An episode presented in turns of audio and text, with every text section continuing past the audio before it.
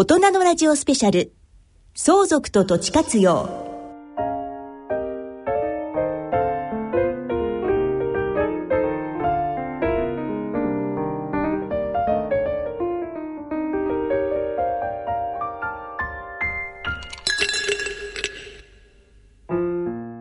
ご機嫌いかがでしょうか？浜田節子です。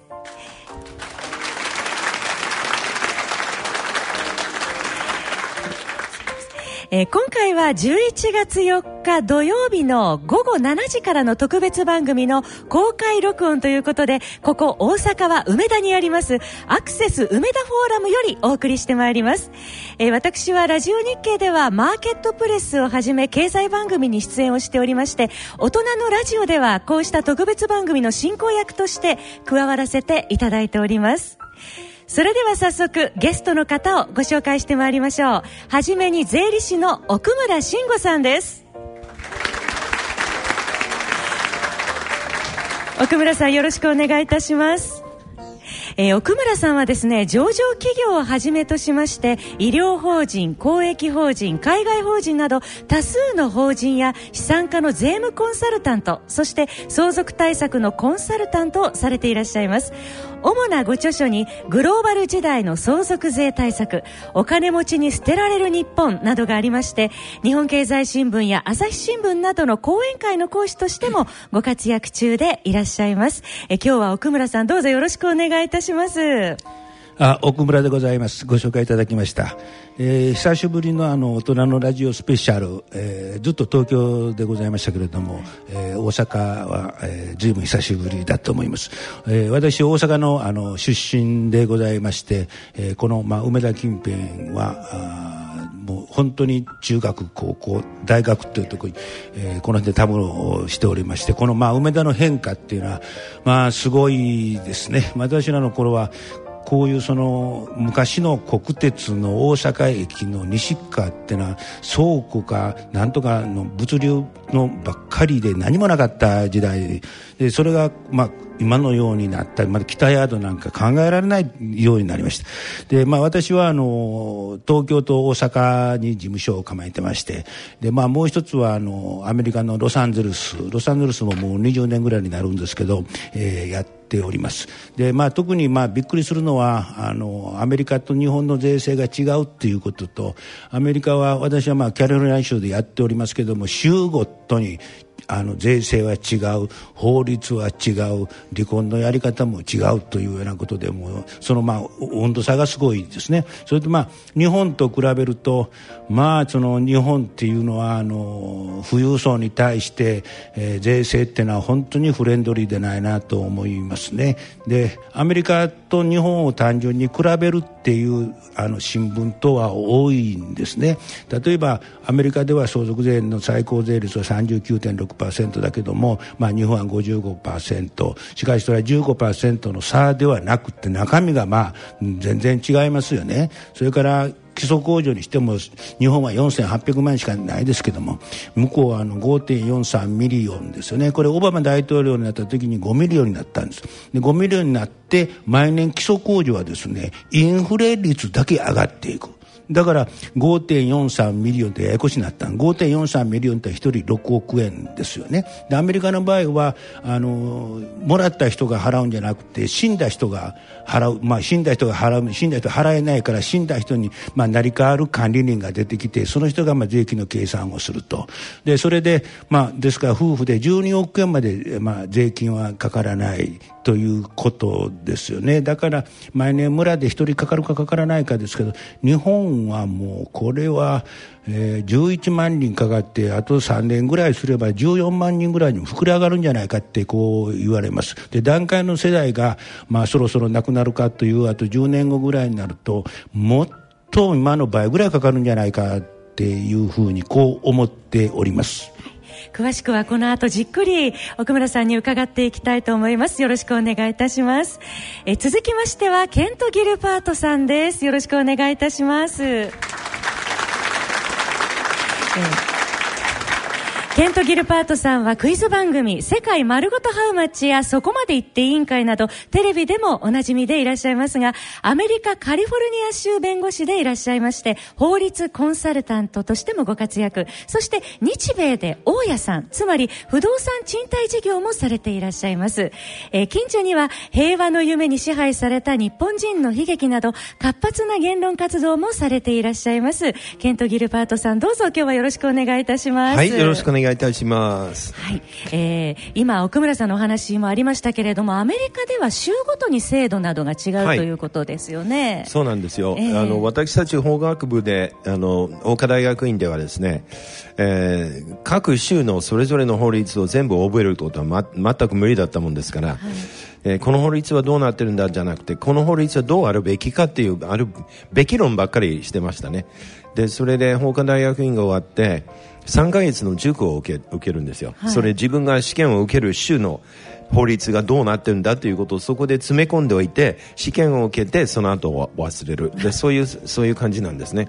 で僕はしかもその後で日本に来てしまったからね、はい、あの最近えー、本とかをたくさん書いてますんで、それ注目されてますけども、皆さん、僕が、えー、不動産事業をやってるっていうのはあんまり皆さんご存知ないんですよね。アメリカでは、えー、貸し物件たくさん買っておりまして、あのこれはいろんな思惑があったんですよ。思惑えー、あの思惑というか目的があったんですね。衝動買いではありませんから計画的にやっておりますので、まあ詳しいことは後ほどお話しいたします。たいと思います。日米での大家さんをされておられる観点からのお話をたっぷり本日は伺いたいと思います。ということでこのお二方をお迎えしてお送りしてまいります。大人のラジオスペシャル相続と土地活用この番組は積水ハウス株式会社大阪特権支店の協賛でお送りします。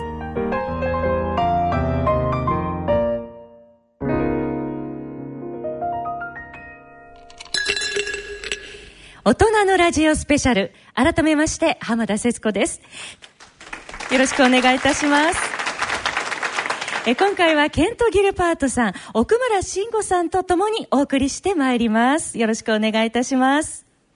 えさて、ケントさん、えケントさんは日米で大家さんをされていらっしゃるということを先ほど伺いましたけれども、え実際どのような物件をお持ちなんでしょうか？はい、え日本においては、えー、竹下通りに面している商業施設は一つあります。また東京のど真ん中じゃないですか？はい、あの、えー、なんか、すごい話に聞こえるけども、実は300人で持ってるものなんで。皆さんで共同でお持ちだと。僕のえー、私の持ち分は 1. 点いくらか平米です。あの、非常に少ないんですけども、でもね、楽しいですよ、そういうのを持つとね。うん、あとは、貸し、えっ、ー、と、ワンルームマンションが2つあります、はいで。アメリカの場合ですと、48個だと思いますけど、48世帯分の集合住宅を、えー、基本的に、えー、木造、えー、アパートビルという感じで持っております。はい、はいたくさんお持ちでいらっしゃいますけれども、やはり日米で大家さんやってらっしゃると、いろいろな違いですとか、まあ、ご苦労される点も、えー、日米では変わってくると思いますけれどもね。あの、アメリカの場合はですね、あの、1ヶ月でも滞納してしまって、態度が悪ければ、はい、3, えー、3日通告っていうのを出すんですよ。3日 ,3 日以内に出ていかなければ、はい、保安官が来て、あなたの家財道具を全部前庭に出してしまいますぞっていう結構厳しいですね、3日ですよ。たったの3日で、この通知をやるのにはね、通知をやる業者もいるんですよ。そういう通知を出しておいて、ええ、それで出てこなければ、終わり。でも、一応出て行ってもらうことができるっていうのは、一つの大きな違いなんですね。うん今まで大家さんをされた中で一番苦労されたところってどこですか？一番苦労したのはね、えー、まともな管理会社を見つけることでした。管理会社って大切ですよね。あのね、管理、あの、向こうの管理会社だとね、管理は、えー、するんだけどもね、大体自分でいろんな工事もやるんですよ。で、そのいらない工事を金稼ぎにやるんですよね。はい、だから別に直さなくてもいいとこ直したりしてね。あの、そういうの、しかも自分の親戚にやってもらうとかね、そういうのがすごくあったんです。今、今使ってる管理会社は非常にいいですね。あの、まあ、やってやや、やっていけたっていうのは、そこに自分の父親がいたということなんですね。お父様自分の父親は公認会計士なんで、全部管理会社を管理してた。それもただで。はい。でも2年前に亡くなられたんで、えー今自分で長距離でやってます。強い助っ人もいらっしゃったということですが、はい。一方良いところもあると思います。奥村さんも実は、えー日米で大家さんをされてらっしゃると。ええあのす少し少ないですけどもさっきあの健人さんおっしゃいましたけどもやっぱり私もその現場を一回見ましてですねアパートでその保安官が来てコンコンと叩いてですね今から2時間以内に全部荷物をまとめて出て行ってくれということをやっぱり平気で言いますね。でやはりそれはですねあのちょっとでも家賃を貯めたらっていうんですけど日本も昔はそうだったんですよ。もう家賃1ヶ月でも貯めればもう追い出されたんですよ。ところがですね昭和16年に借地借家法を大改正したんですね。でそれはですねあの日本の国のために兵隊に外地に行ってる間にですね、家賃が払えなくって帰ってきたら自分の家がなかったっていうような事態が生じたんですね。で、だからそのみんながこのようにその一生懸命あの外国と戦争で戦っている人がね、日本に戻ってきて家がなくなるっていうのはなんていうことだという愛国心がないということで、だからいくらあの家賃を貯めても追い出してはいけないという、そういう法律を昭和16年に作って、それがまあ今まで来てるという、まあ大変な問題だと。これもまあ文化というよりも、だからその時に昭和16年に作った悪法は借地借家法と借款法だってこう言われてます。ああそうなんああの、アメリカの場合ですとね、軍人であれば特別措置はあります。はい。えー一方で今度は良いところですね日本で大家さんされていてメリット面っていうのは一番どこに実感されますか？一番いいのは収入が入るということですよ、本当に。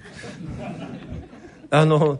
私が芸能界をやりだしてですね、あの、当時皆さん覚えてらっしゃるかどうかわからないですけれども、83年から僕はテレビやってるんですよ。で、当時の最高税率は確か88%だったんですよ。で、最初の年、コマーシャル4本決まって、もう、うん千万というお金が入ってしまって、はい私が覚えてるんですけどもね、都税事務所にですね、1500万円の現金を札、その15の札束をですね、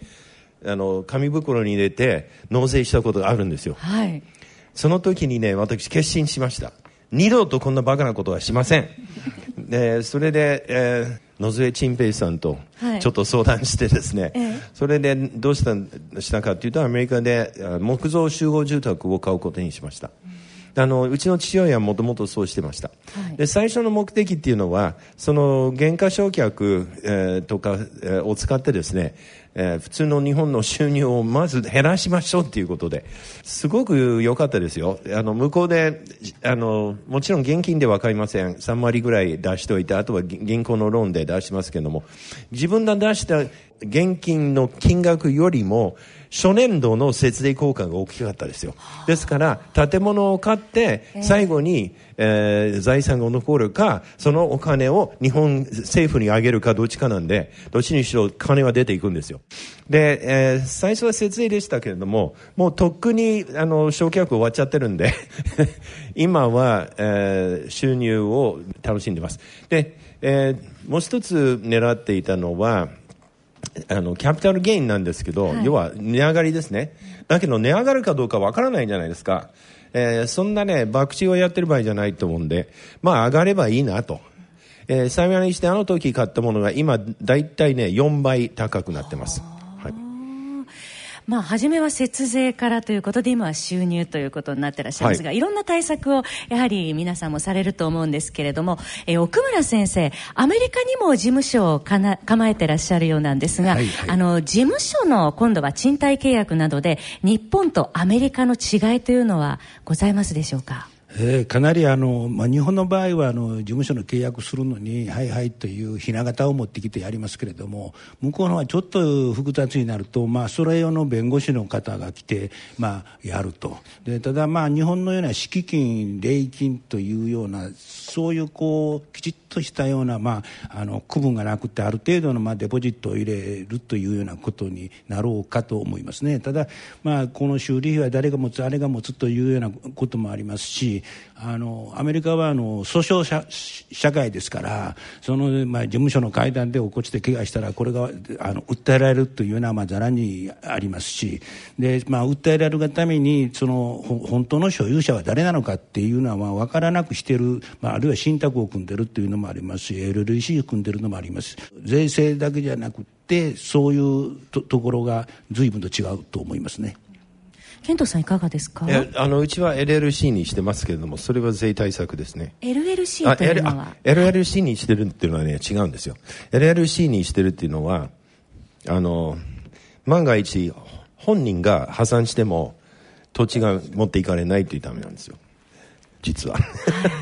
あの破産する予定はないんですけどね。一応保険としてということですね。あの昔沖縄の沖今は沖縄市私たちは講座と呼んでましたけどもね昔はね。沖縄市で店舗を借りたことあります、はい、そのあの契約書は裏表1枚です。すっごい簡単だったんですね。それちょうどその後ですね僕の友達が、えー、アロモアナショッピングセンターとハワイのねあそこにジェットスキーのショップを作ろうと思って、契約書を読んでほしいって電話してきたんですよね。ええ、あ、いいよいいよ、読んであげるよって。持ってきたらこんな、こう、多分ね、80ページぐらいだと思うんですよ。こんな小さい字でね、もう目が痛くなりそうなんで。私はね、こんなの読んじゃダメ。素直にサインしなさいと、もうそれしかない。あの、これが違う、これが違うと言ったとこで変えてくれるわけでも何でもないんでね。はい、うん。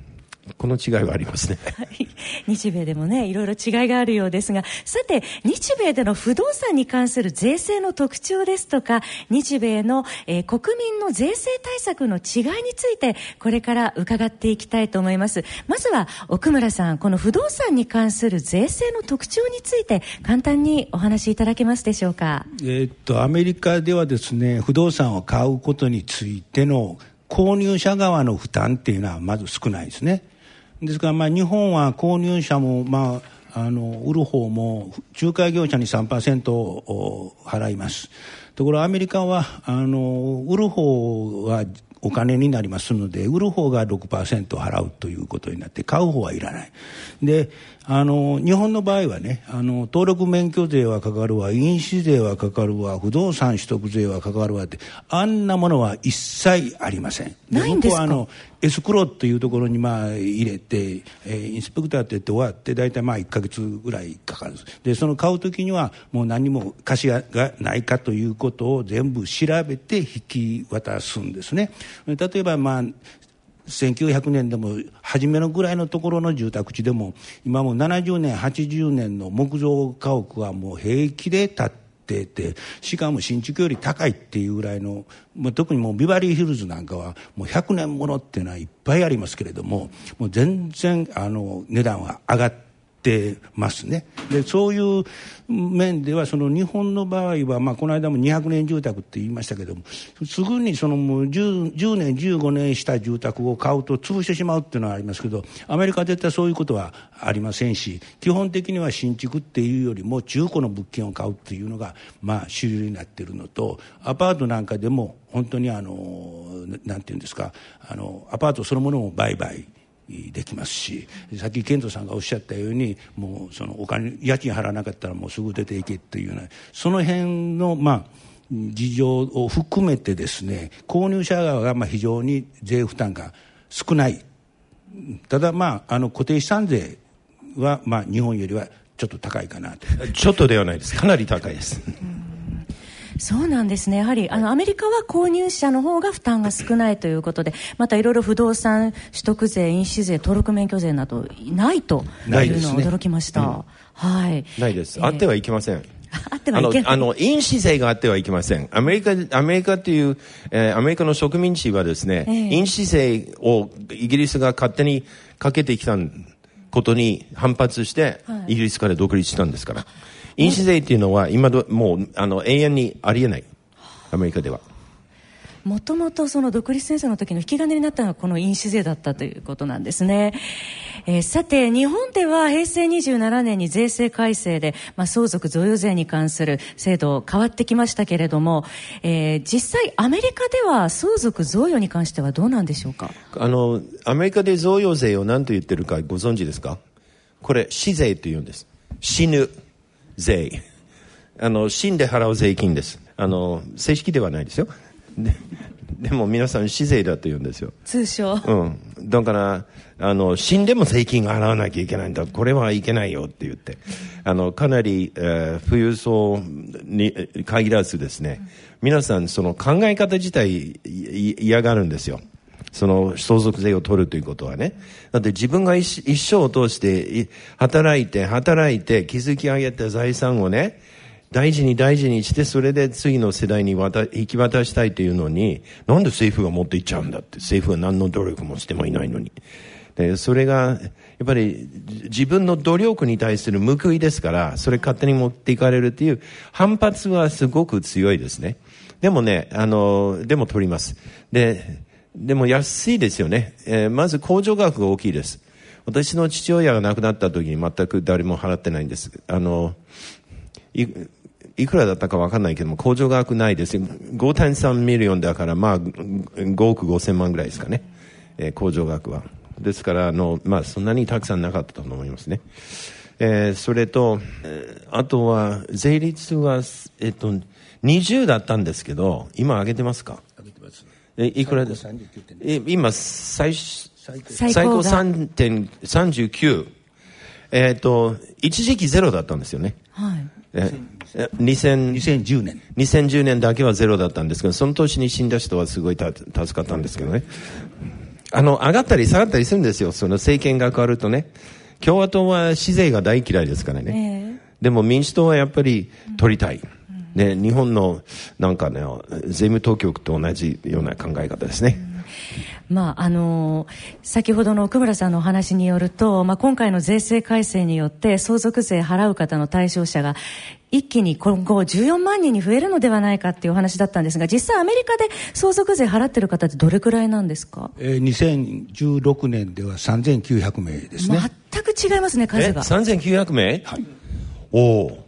で大体3000名台で、えー推移してます。ただねアメリカの相続税っていうのは州税と国税と両方あるんですよ。で先ほど健藤さんがおっしゃった5.43 million っていうのはあの連邦の税金ですね。だから州税で言えばニューヨーク州はもう1 million 1億円からかかります。ところがカリフォルニア州はゼロです。だからですね代々の大統領ってみんなカリフォルニアで亡くなるでしょう。あれそういえばそうですよね。ぜぜぜ全部パサディナとかサンフランシスコかロサンゼルスで来るんです。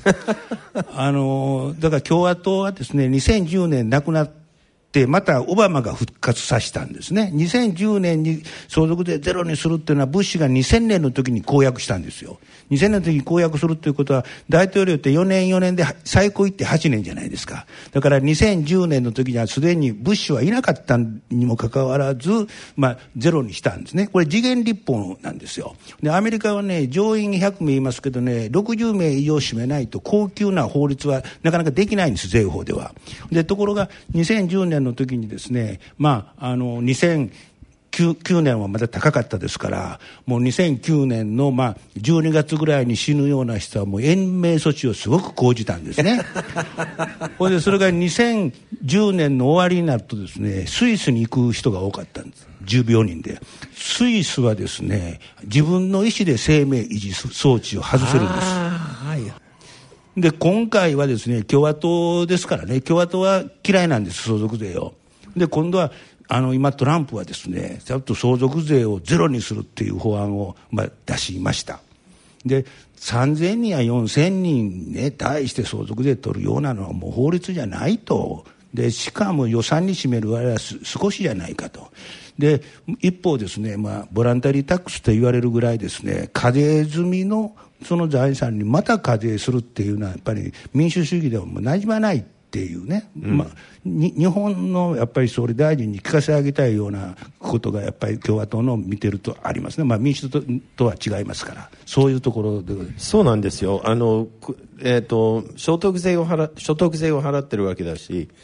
あと土地であれば固定資産税もずっと払ってきてるわけだから、えそれで死んだ時にまた取るのって。そうですね、はい。アメリカはじゃあもう政権によってまたそのあたり税制面のあたり変わってくると思いますが今出てきましたあのトランプ政権、えー不動産王と言われているトランプさんが大統領に就任してもう早9ヶ月となるんですね、えーケントさんはこのトランプ政権についてはどのように見てらっしゃいますか？えーあの大変混乱してるんですけれども、時々混乱した方がいいですよ。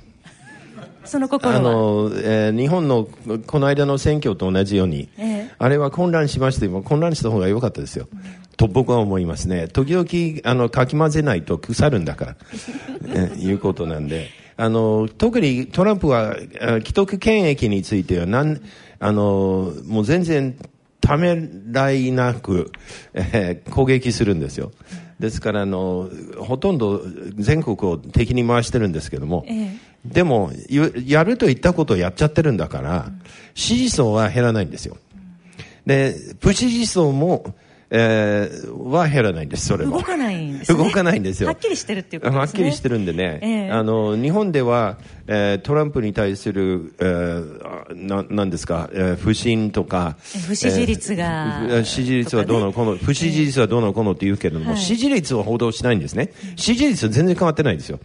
あの当選してから2%ぐらいしか下がってないんですよ支持率はね。なんであのままあ彼がいろんなえー特に外交においてね、彼がやってることどうかなと僕は思うんだけど、えでも、ちょっと今まで行き詰まってましたからね、違うやり方をしてもいいんじゃないのかなと。でね、現実問題としてアメリカ、景気がめちゃいいんですよ。株価も高株価値続けてますよね最高、あの、最高の。最高値更新して更新してますし、はいいや、あの、別に利息は高くなってないし、えーあの、失業率は、この間はちょびっと上がったんですが、あれハリケーンのおかげで、本当は下がってますし、私のユタ州の田舎なんかはね、もう、あの、とんでもない、あの、素晴らしい経済成長。あの、それで私は家賃をどんどんどんどん上げてます。上昇しているということで、あと雇用に関してももう本当に完全雇用に近い状態にそうなんですね。えーあの、失業率はほとんど、えーあのね、一部の、あの、本当に古い重工業の、えーじえー場所があって、そしてそこの政治家が無能であって、えー新しい産業を誘致してないとか、えーあるいは、えー教育をやってるとか、そういうことをやってないところは多少ありますけれども、少しでも優秀な政治家がいるところはみんな潤ってますね。カリフォルニアなんかすごいでしょ？岡村さんいかがですか？カリフォルニアア。はもう景気がもう加熱するぐらいいいですね。で、あの、住宅が少ないんです。ユタも少ないですよ。住宅が少なくてね、もうどんどん作ってますけどね。私はあの、去年、あ家賃15%ぐらい上げましたかね。15%。そう、それ上げたということを忘れてしまって予定納税が少なかったんで、今ね、罰金払ってます。そうなんですね。プラスアルファがついたということですけれども、では、そのトランプ政権に関しては、経済運営うまくいっていると評価して国民はそう思っよていますでしょうね。景気がいいのがええ。一番ですから、はい。やっぱりあの失業率と雇用っていうか、やっぱりそのジョブレスレシオっていうか、その失業率とものすごく言いますから、もう今、完全雇用に近い、まあ、状態で、で、やはりあの、アメリカの場合はもう一つ、そのガソリン価格が高騰すると、第二の税制って言われるぐらい、あの、個人の負担が多いですと、ガソリン価格も、もうやっぱりこう、下の方になってきてますから、あの、潤い度っていうのはやっぱりすごいです。ですが加熱してますから、あの、アパート、住宅が非常に少ない。で、あのカリフォルニアの、まあ、ロサンゼルスとかサンディエゴで何起こってるかというとですね、不法移民が泊まるところがないんですよ。だから不法移民ですから、アメリカで預金通帳も作れないし、あの、何もソーシャルセキュリティもないんですけども、ただ、労働者としてね、あるいは不法移民が滞在しなかったらアメリカ回らないんですよ。で、どういうことになってるかというとですね、一つの部屋にもう何人もの、まあ、あの、アミーゴって言うんですけど、あの、労働者が住むんですね。で、全部家賃は現金で出すんです。必ず遅れないんです。ちょっと遅れたら追い出されますから、追い出されたらもう不法移民でやられますから、そういうようなところまで今、あの、ロサンゼルスとかサンディエゴってのは、あの、か加熱してると言って差し支えないと思います。あのですね、これね、日本とちょっと違う話なんでね、日本では外国人に賃貸を貸したくない人が非常に多いわけですよ。で、法律でもそれは別に罰せられるわけでもないんですけどもね、私はメキシコ人に貸すのが大好きなんですよ。必ず払うんですよ。で、払えなくなったらすぐ追い出すことができるからね。素直に出ていくんですよ、そういう時もね。メキシコ人うんぬんっていう人はいますけれどもね、え家賃も払いますよ、本当に。大家さんとしてはそれが一番ねやっぱりそうです大事なところですよね。本当本当、はい、で現金でなんですよねそれで。そういう意味ではアメリカはかなり賃料ですとか地価が上昇してきてる。やはり景気がいいんだということですけども。一方日本はどうでしょうか大家さんされていてその肌感覚でえー、景気どのように感じてらっしゃるうちなんかね空室になったことないんですよ。あの常に埋まってらっしゃる。はい常に埋まってます。一一度もなったことはないです、ね、あの竹下通りの。竹下通りもそうです、はい、あれは一回だけね家賃をちょっと下げたんですけどあの貸しマンションの方はねあの空いたことはないですね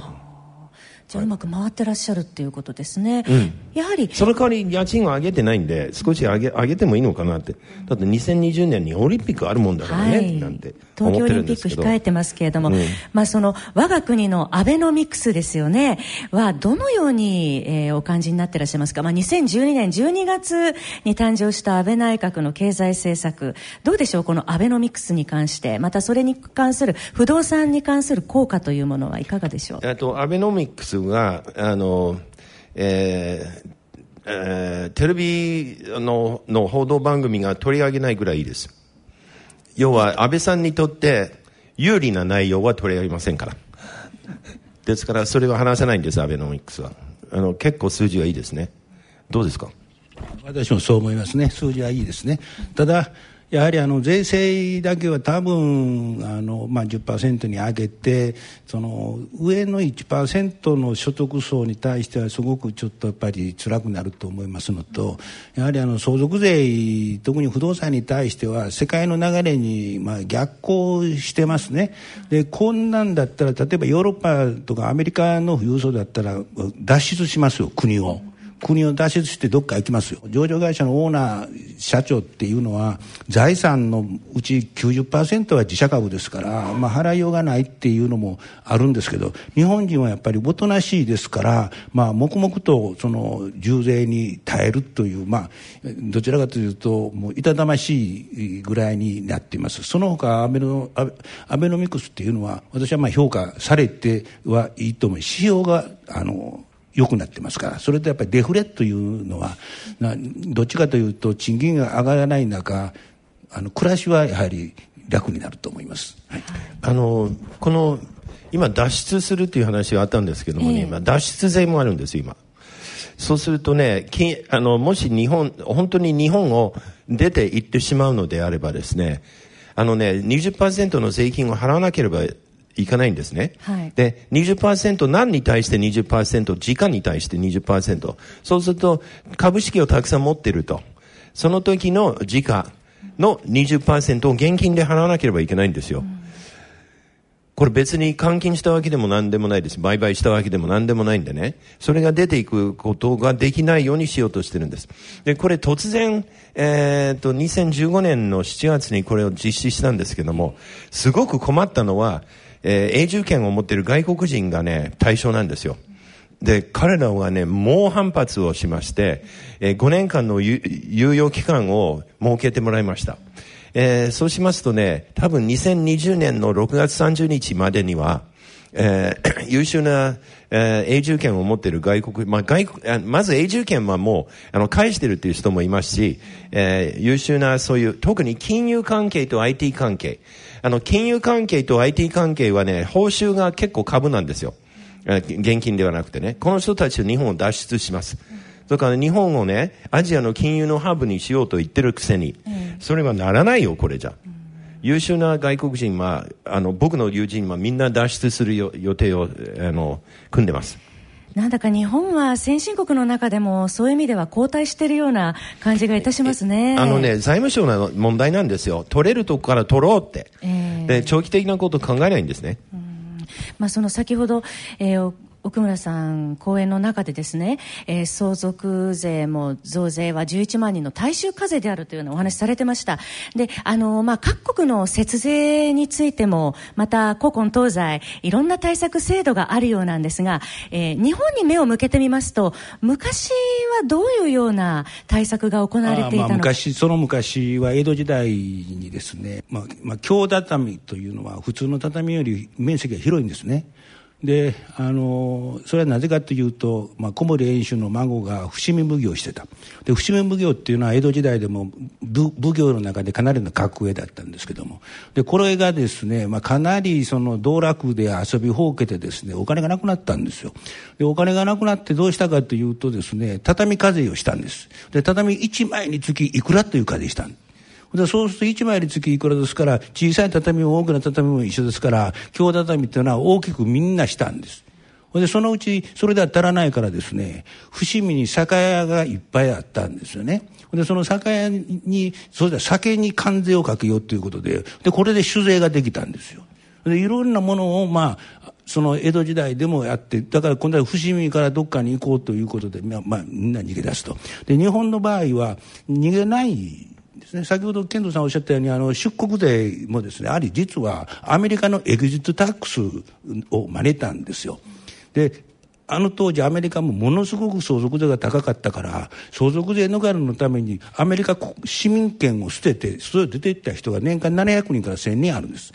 その時にエグジット出ていく時にはアメリカに来た時の財産と出ていく時の財産の差額に課税したんですね。これだけアメリカで儲かったんじゃないかというのが、まあ、エグジットタックスで、まあ、かなり、それもまあ悪評だったですけど、それをですね、もう何年も経ってから日本の出国税で、それをまあ、真似してやって、日本の場合はかなり、あの、ハードルというか、基礎工事が低くってですね、もう、あの、これだったらほとんどの人がかかるじゃないかと。しかも、あの、永住権者もそうですけども、日本の学生でですね、留学する人も全部それ今かかってるんですよ。日本だ離れる人にその税金もまあ世界から見てひどく叩かれましたですよねあの最後にして不動産は金融資産ではありませんので対象外です私の日本の、えー、資産はほとんど不動産ですはい。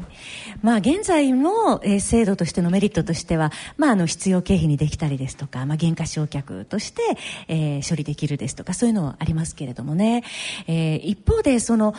日本以外の、えー、節税事情ですね、国際比較ここでしてみたいと思いますけれども、アメリカ、ヨーロッパではどうなんでしょうか？アメリカ、ヨーロッパでは相続税そのものが、まあ、なくす傾向に来てます。ただ、あの前、サルコジからオランド大統領になった時にオランド大統領は最高税率75%にするっていうのが大統領の公約だったんですね。はい、ででそれで大統領があそのなりかけた時にですね富裕層がバーッと脱出したんですよ。で一番脱出したのはベルギーのブリュッセルその次にはスイスのジュネーブこれ全部フランス語圏なんですよね。だから彼らはもうそのままトラックで自分の水を運んでみんな行ったと。で、そのうちに、あの、ロシアのプーチンがですね、フランスからぜひ来てくださいと、来たらすぐパスポートを用意しますと富裕層が出てくるわけですから。ね。だからそれは、だから、まあ、イタリアでも、その、相続税を廃止したんですよ。なぜ、なぜ廃止したかって廃止したら、フランス、ドイツ、スペインの裕福な人がイタリアに集まってくるじゃないですか。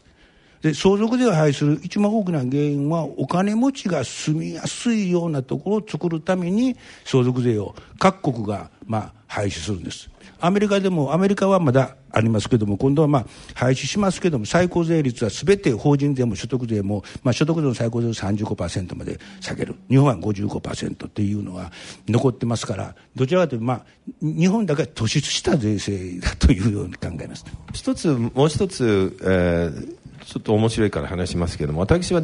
節税のために、えー、アパートを買い始めたと言いましたけれども、日本の場合ですとね、えー、まあ、木造住宅を、木造、えー、集合住宅を、古いやつを買ったとしますと、はい、えー、最短で 4, 4年で焼却することができるんですね。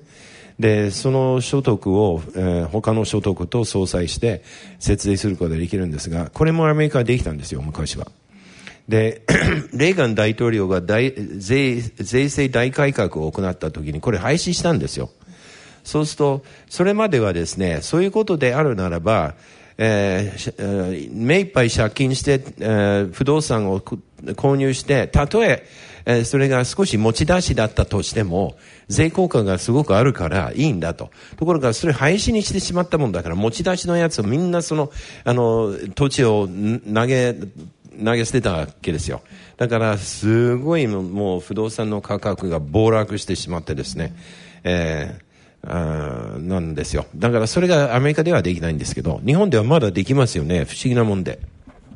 だから今のあのレーガン大統領ってありましたけども、彼は1983年、6年に大改革したんです、あの税率の。で、その時日本はですね、先ほどケンさんおっしゃったように最高税率が88%だった。で、レーガンはそれを28%にしたんですよ。28%にした。で、どういう現象が起こったかと言いますとね、あの当時、所得番付っていうのが発表されてたんですよ。ね。そうすると、その、プロスポーツ選手のランキングっていうのはバーッとあったんですよ。で、その時にね、多分ね、プロスポーツセンターで日本ではね、落合博満っていうのはトップだったと思うんですけども、あ、この人の名前がないっていうのはよく出てくるんです。でなぜかというと、外人の助っ人は全然出てこないんですよ。でそこでみんなもう一つ驚いたのはですね、その当時日本のプロゴルファーのトップやってですね、アメリカに行って、アメリカでも何回も優勝した、まあ、あの、個人名は伏せますけども、はい、でその人が、の名前が出なくなった。で、なぜかというとですね、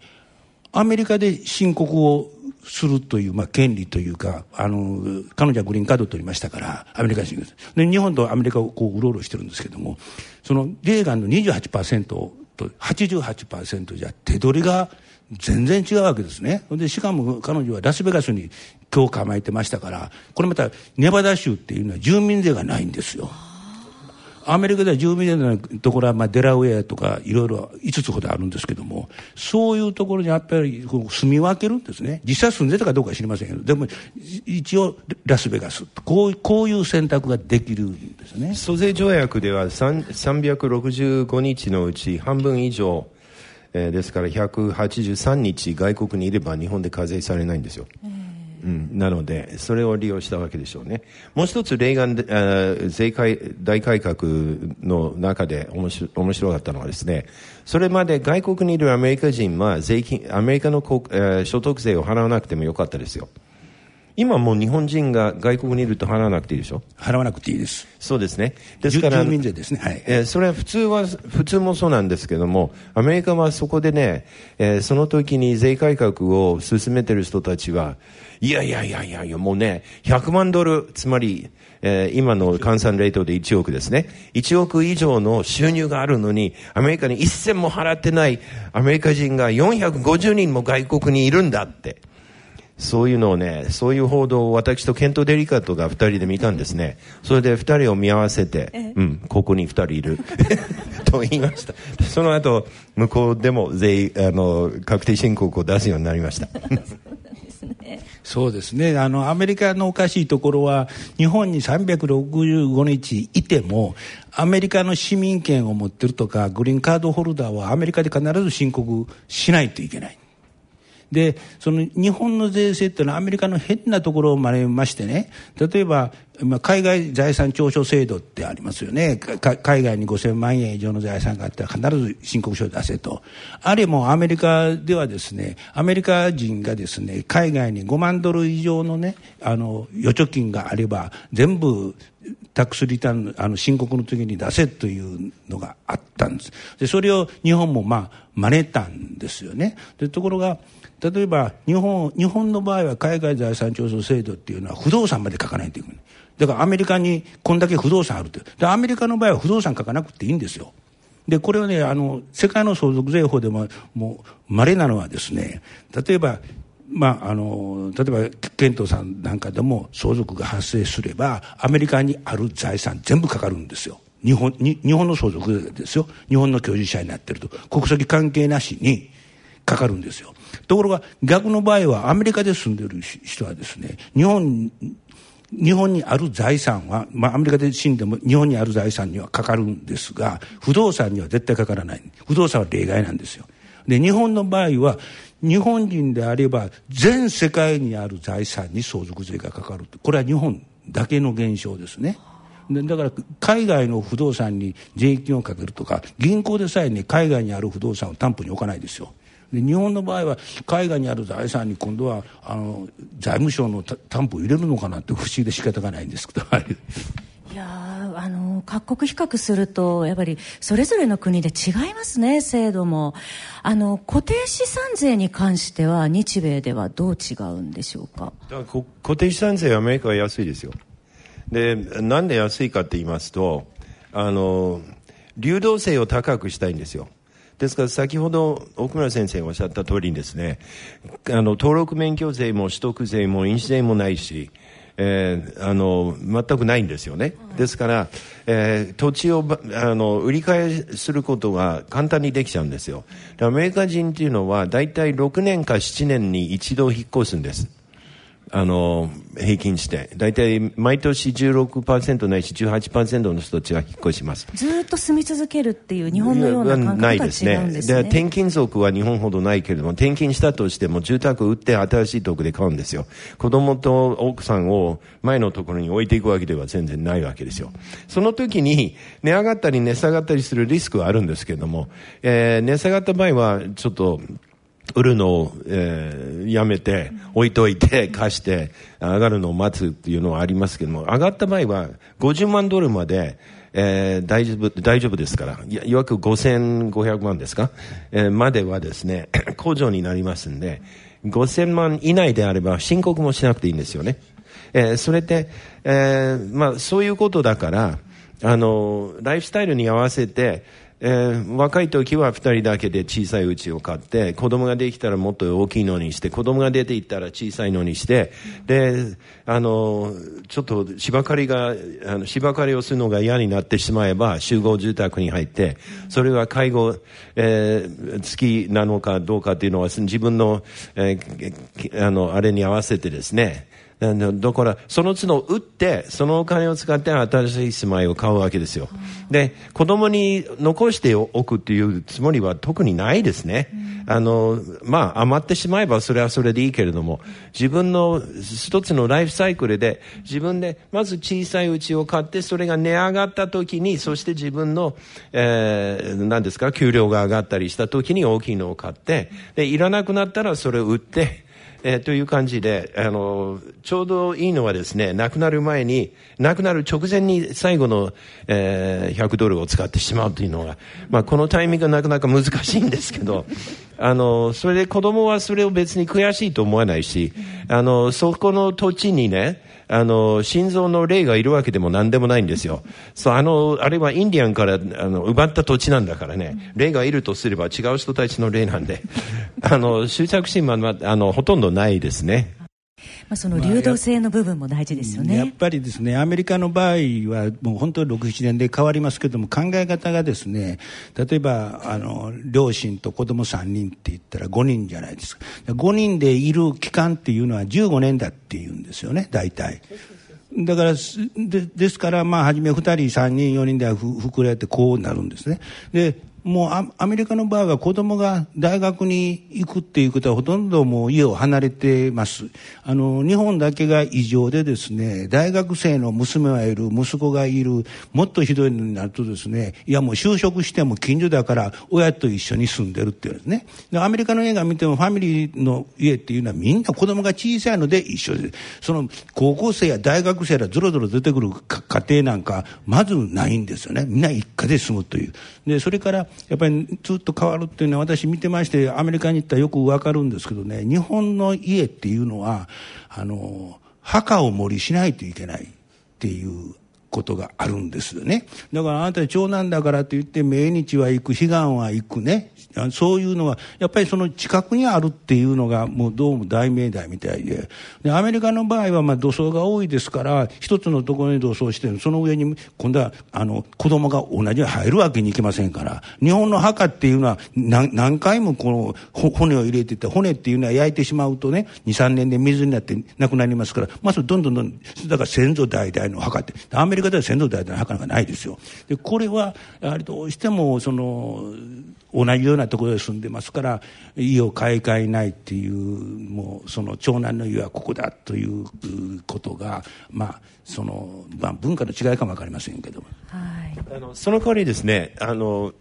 最後は病院で死にたくないっていうのが多いんですよね。ですからあの私の親の話だけしますとですね、えー、母親は最後にはね脳のがんを診断されて2ヶ月と言われたんですね、はいえー、それで入院しませんでした。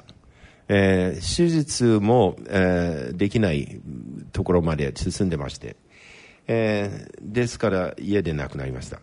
で、それから父親はただだんだんだんだん衰退していって、えー、いつの間に、ああ、もう終わりだなって、まあ、家の中で亡くなったんですね。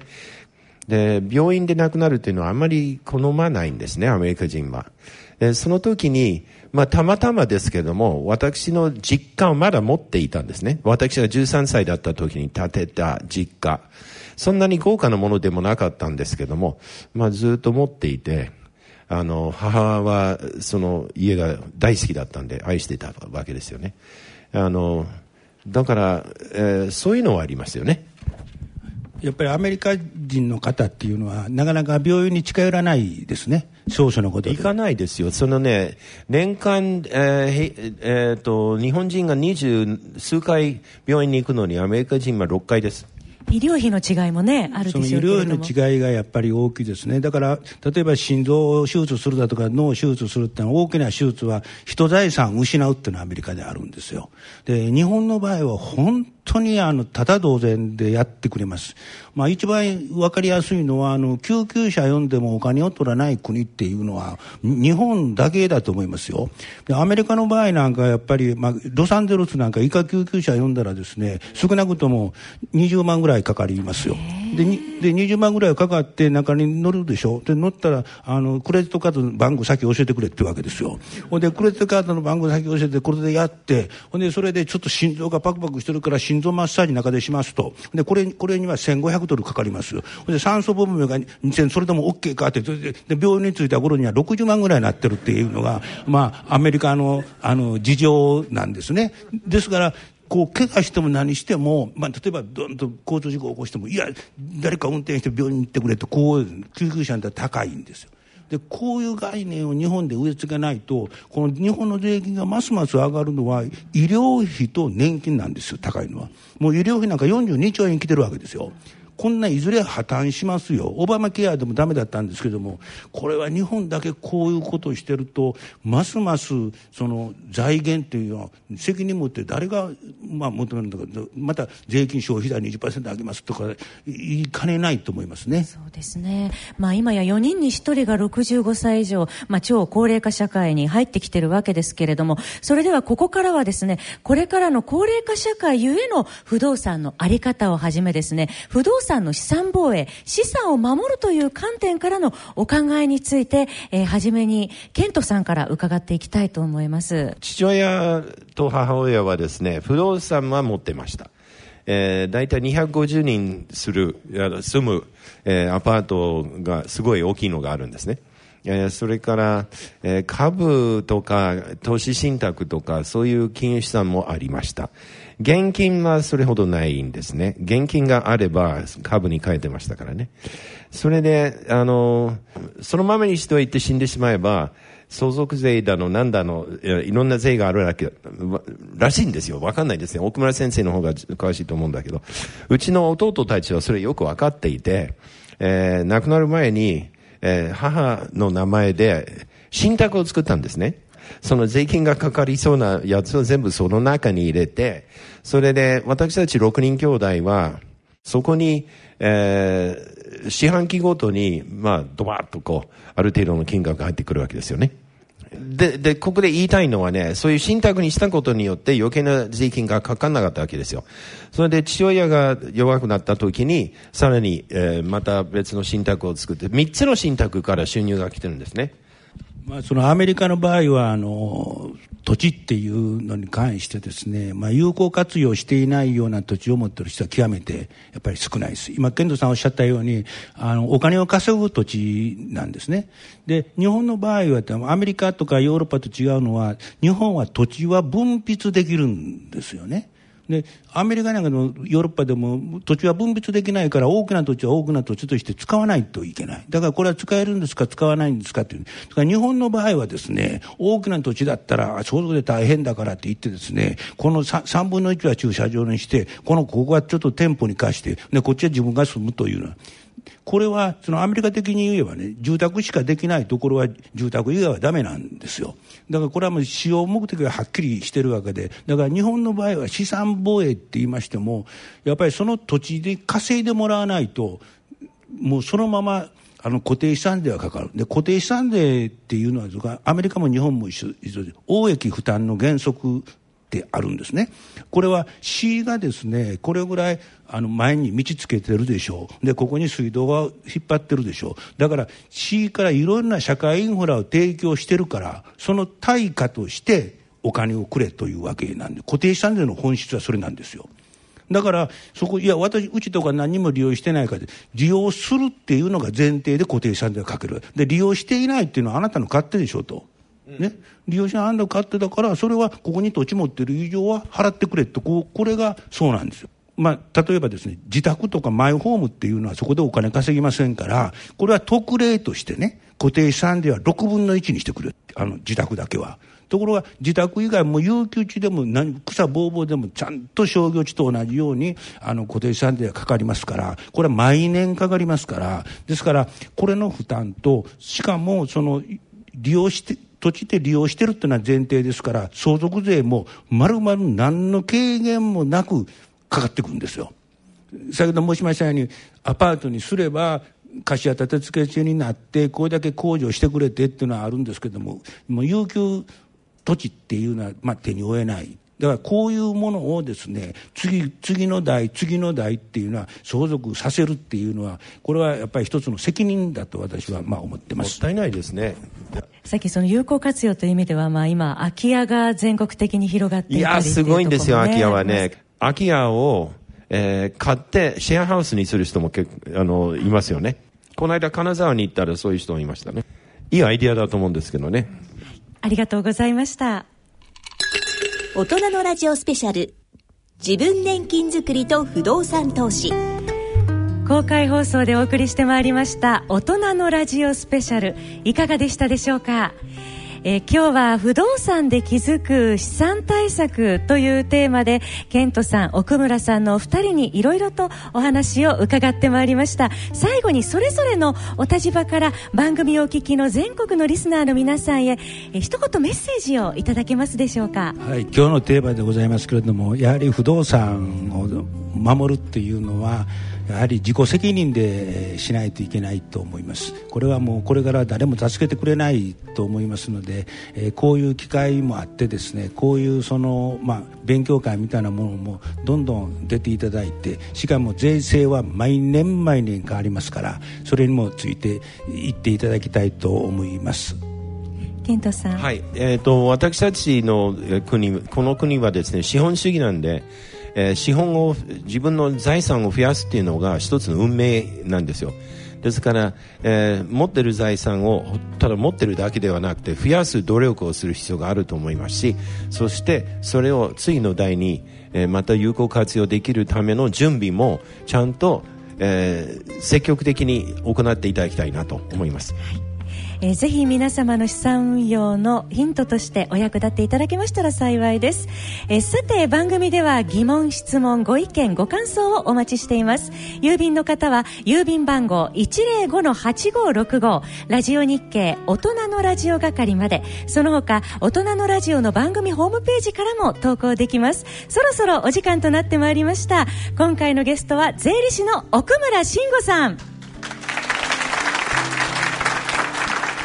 そしてアメリカカリフォルニア州弁護士で日米で大家さんをされていらっしゃるケント・ギルパートさんでした。え、司会は私浜田節子でお送りいたしました皆様ありがとうございました